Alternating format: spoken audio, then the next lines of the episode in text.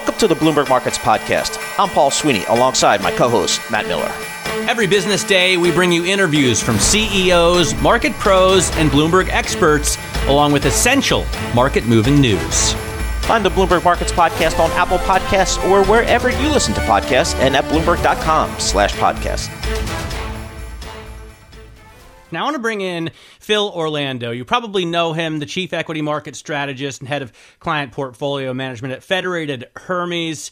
Um, Phil, you have a couple decades at least of experience in these markets. And I, I wonder what you think about where we are right now because it feels frothy, it feels um, toppy, but so many people are still incredibly bullish this equity market.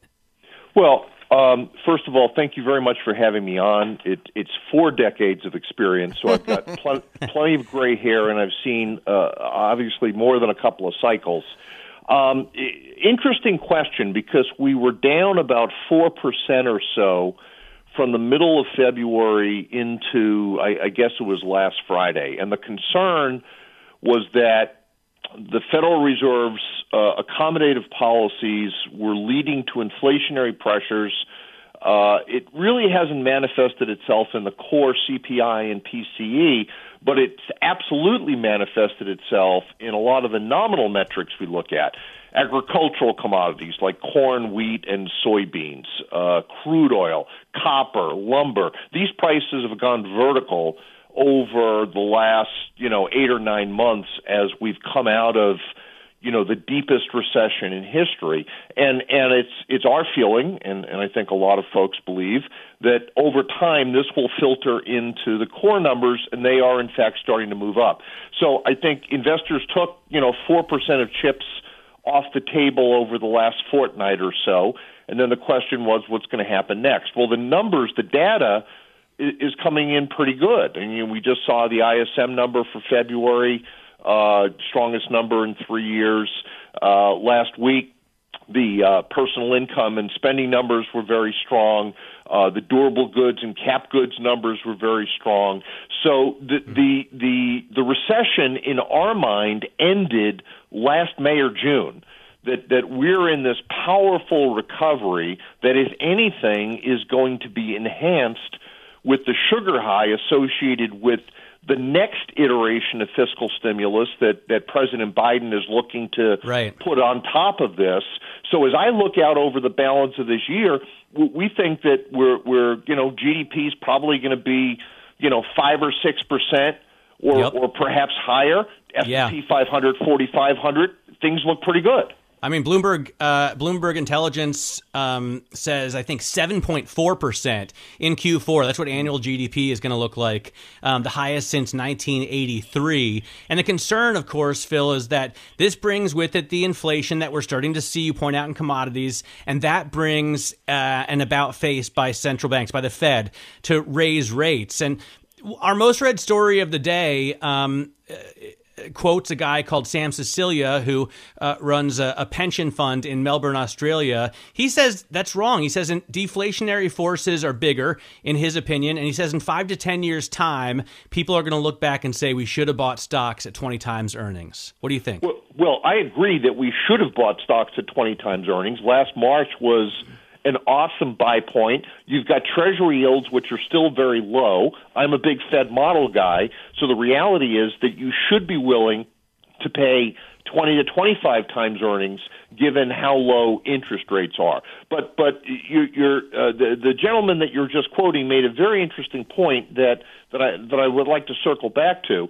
Uh, even though you've got these nascent nominal inflation concerns bubbling, you know, out there on the horizon, the Federal Reserve is is not going to address that at any point over the course of this calendar year.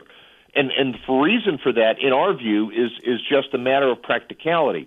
Jay Powell's term as the Federal Reserve Chairman expires January of of next year and he would very much, in my opinion, like to get reappointed. There is zero chance that he's going to scale back QE or begin to come off of the zero bound funds rate, which potentially would would uh, harm his chances of being reappointed by by President Biden. So, so this issue, are we going to scale back QE? Are we going to start to raise interest rates? Might be a 22 or a 23 issue, but it's certainly not a 21 issue.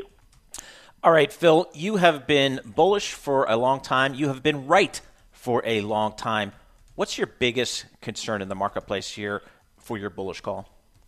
Well, I, you know, one of the one of the key reasons for our bullishness is the fact that we thought we would get a series of vaccines that would be efficacious and that the rollout, uh, you know, at roughly a million a day, would get us to uh, critical mass and herd immunity by the middle of this year. We thought that by the time we got to the 4th of July, Independence Day, we'd be on the other side of this thing and could start to begin to normalize the economy. But suppose that's wrong. All right, suppose we stumble on the rollout.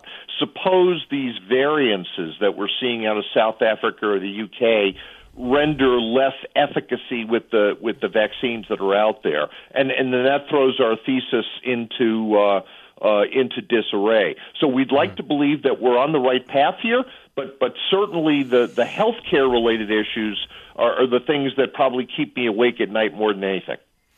Hey, Phil, thank you so much for joining us. We appreciate it as always. Again, you've been consistently bullish uh, and you've been consistently right, and the, the folks that invested Federated Hermes uh, reaping the benefits. They're Phil, Phil, Orlando, Chief Equity Market Strategist and Head of Client Portfolio Management at Federated Hermes based in Pittsburgh, PA. When you go to Pittsburgh, the first stop is the sell side analysis. You got to stop in and see the folks at Federated. They're big across asset classes. They see market trends on a global scale, and we uh, appreciate having them come on. I want to continue uh, our focus right now on uh, on what's going on um, from a Bloomberg opinion perspective in terms of President Biden's um, uh, sort of melding of the polarized America. You know, from here in Germany, um, it seems pretty bad, and it didn't seem like we'd had uh, real improvement um, after the after the inauguration. Let's bring in Jonathan Bernstein, who's a politics columnist, to talk about what's going on in terms of the healing of America. Jonathan, how, how do you see um, you know the state of, of U.S. health right now? Well, it, yeah, it, we have health. a situation where the out party, the Republican Party, is not accepting. Uh, a lot of people in the Republican Party not accepting the results of the election, and that the former president uh, Donald Trump is still, you know, claiming without any evidence that the election was stolen. So that's a, you know, that's something that we have not had for a long time, and it's dangerous. You know, the the idea of a democracy requires. Haven't we moved past that at this point? I mean, I know that was the case, and there was this horrible uh, act of violence, um, insurrection at Congress, but I really haven't heard many people mention it in the last couple of weeks. Aren't we? Have we moved on from that point?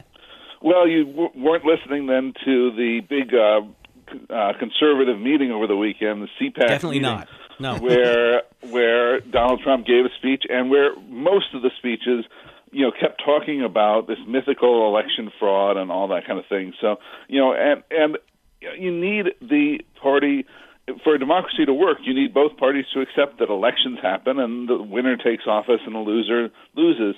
And you know, in the long term, as we're looking at you know the health of American democracy, it's a real big deal that Republicans, a big chunk of Republicans, are not accepting election results. Now, you know, day to day, does that matter on Capitol Hill? Well, you know, Joe Biden is president. Um, but in terms of the sort of health of American democracy, that's a huge problem going forward. Jonathan, are there any undecided voters in America anymore? Uh, yes, but there sure are a lot fewer. You know, um, if you look at, for example, Joe Biden's approval ratings and disapproval ratings um, so far, his approval ratings are basically normal for recent presidents. He's around 54% approval. Um, that's much better than Trump was originally. Uh, it's a little behind where Barack Obama was. He was unusually popular, but uh, the other presidents from say Nixon on, it's it's basically they were all in the mid 50s, uh, give or take at this point. But his disapproval rating um, is 38 percent, which is other than Trump, would have been the record high. And you know, if you look back in the mid-century, um, mid 20th century presidents, the beginning of the polling era, most of them started off with disapproval ratings under 10 percent. In fact, all of them under 10 percent. Eisenhower, Kennedy, um, you know, in that era, Lyndon Johnson, they they were under 10 percent disapproval. When new presidents came in, most people who didn't, you know, who weren't their supporters said, "Let's give them a chance. We we don't have an opinion yet about how they're doing." Nowadays, that's not true. Um, all the recent presidents have, have started with higher disapproval ratings, but Biden's at you know 38 percent now is uh, much higher than uh, where Reagan or Carter or the Bushes were early on. I, I'm tempted to think, you know, we just had this obviously incredible period of partisanship. Um, the pre- former president Donald Trump, as well as his 2016 uh, opponent um, Hillary Clinton, unbelievable polarizing figures, both very well, I guess kind of partisan. Um, although I don't really think of Trump, I wouldn't have thought of him at the time as a traditional Republican, but. Uh, it's tempting to think of that that that happened because of those two or because of Trump, but um, you see it happening everywhere, Jonathan. Um, you see this polarization in the UK uh, around Brexit. You see it in Eastern Europe around these authoritarian leaders. I mean, is this a, a, global problem because of, I'm tempted to say, Facebook, rather than a problem of America because of Trump? Well, I, I would say in the United States, it goes back a lot earlier than Trump. So, you know, if you look at um, during the Clinton administration and on, you have this sort of strong, um, especially on the Republican side, this refusal to accept that, oh, yeah, we lost an election. And so Republicans, you know, what is their what is their legislative program? It's to make it more difficult for Democrats to vote and for them to set up elections to help um, their own party. Um, it's harder to say globally whether it's all the same phenomenon. I'm just saying you see it happening yeah. everywhere, so it can't be yeah. just an American thing, right? Or do you blame the Republican Party for uh, you know, it's hard problems? to tell whether that's whether there's something you know of the modern era, whether it's communications or something else that makes it more likely. Um, you know, traditionally, the United States had very weak parties and didn't have strong partisanship. That changed in the 1970s, 1980s, 1990s, and so it, it's it's a more recent phenomenon in the United States. Whereas in some place like Britain, you always had sort of strong. You didn't have that kind of uh, weak parties, um, weak non-ideological parties that the United States used to have. All right, so you know, coming out of the CPAC uh, gathering over the weekend, President Trump came away as the leading contender via a poll for 2024. Is this still Trump's party going forward? Uh, you know, it's hard to tell exactly what will happen. Um, you can't really predict much off of CPAC straw polls. They've been wrong many, many times before. Um, in in a sense, Republicans still really like Trump, but whether they prefer Trump to other candidates is a little unclear. A lot of the CPAC um, participants said, well, we don't act, about a third of them said, well, we don't really want him to run again. Um, what, what I would say is that the attitudes of the party, the anti democratic, um, maybe authoritarian strain of the Republican Party, which preceded Trump, got stronger as a result of Trump and is very strong today. So even if it's not Trump, it's harder to see somebody like, uh, you know, John McCain or Mitt Romney becoming the nominee next time. Although we're still three years away, so you know, a long time that things could change.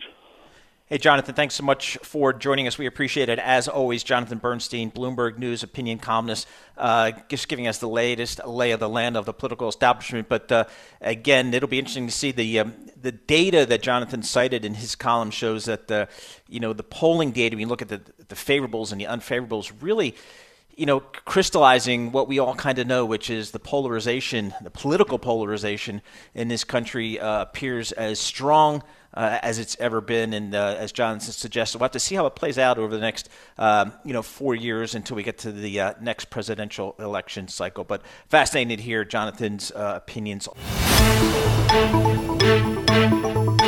I want to get to the blowout ISM numbers that we saw across the Bloomberg today. You can, well, if you're in the U.S., just type EcoGo. I'll give you a hint. Anywhere else in the world, if you type W E C O, WECO Go, you can pick from an assortment of really fun flags. And uh, if you click one. on, I didn't know that one. Yeah, yeah, WECO okay. Go. Uh, click on the, the American flag, obviously the stars and stripes there, and you can see um, ISM uh, coming out, new orders 64.8, uh, um, prices paid 86, manufacturing, which is the, the number we look the most closely at, 60.8. The survey was for 58.9. So a blowout number. Let's bring in Timothy Fiores, the chairman of the Manufacturing Business Survey. Um, at, at ISM. Thanks so much for joining us. Why were these numbers so strong? What happened? Yeah, thanks, Paul, on that. So uh, this is our ninth straight month of manufacturing expansion, which is leading the U.S. economy out of the post-pandemic decline. So we had five of six industry sectors, which are our biggest industry sectors, recording indexes on their own over 60. So that's the primary point here is that uh, we had strong industry sectors really leading us out this month. We had really good order levels, as you mentioned. All the supporting sub-indexes that support the new order number were very strong. Uh, backlog being notable at 64, highest number in about 15 years. We had really good production output with the employment growing also, which is a good sign. We've had some difficulty on the employment side for a couple of months. And we continue to have headwinds on the input side with supplier deliveries and inventory. So, and that probably won't get resolved until the vaccine is, is widespread deployed. So, really good month, exceeded my expectations. As you mentioned, the economists were thinking 58.9. 60.8 was a really strong number. All right, so yeah, Tim, just uh, great numbers, and as you know, you've explained to us in months past, it's really been the manufacturing sector that's leading this economy out of uh, you know those that shock we experienced uh, early part of last year. Is there a risk here that the price for input prices could be problematic for some of these manufacturers, maybe even inflationary? Well, at some point, I mean, it could slow things, but there's no signs of it at this point. Uh, on the general comment side, I'm receiving no comments that they're not able to push prices through to their customers. And normally, I would start to get that if they get headwinds. And I think we're probably a couple of months away from that. You know, uh, standard costs were set going into January. Variances are now being seen at the uh, company cost level. There'll be pressure on the sales guys to try to push those price increases through. We'll see what happens. But at this point, uh, you know, it looks really strong. I don't see anything that's going to stop us continuing to expand at some pretty high levels. What do you think about the um, commodity inflation that we've seen? I mean, you're in a unique position to answer this question because you've had management roles at Utex and um, you were the chief procurement officer for ThyssenKrupp. So, what does this mean to you? The jump in metals price, not just metals, but raw materials, soft ags, I mean, everything Yeah, the biggest foundations here are basic chemicals, steel, aluminum, and plastic pellets. I mean, that, that tends to get into almost any manufactured product. And as a uh, as a buyer, boy, I'm struggling like crazy right now because I'm seeing price increases. But generally, what happens when you have input price growth, you also have margin expansion and uh, revenue expansion at the company level. So it may not be good for supply people, but it's generally good for the economy. I mean, I, I like to see prices go up when I'm sitting here, uh, you know, looking at the analysis for the manufacturing side but I don't see it slowing anything yet anyway. And I think when we did our economic forecast for 21, we predicted that we'd see about a 3% growth in input costs, and we're probably on track for that. Tim, you know, uh, one topic that we don't talk that much about anymore, which was topic A for much of last year, is just kind of trade tensions, supply chain disruptions, tariffs. Are the folks you talk to in the manufacturing in, in the heartland, what are they saying about China and just broader supply chain issues? Well, right now it's about getting product. Uh, the ports are still jammed up. Uh, they've been jammed up up until the Lunar New Year. We thought they might relax in the next uh, few weeks, but most likely that's going to continue to be a problem right into the summertime. Transportation issues are really an extreme issue, primarily because we have so many part shortages that people are having to ship half-empty trucks.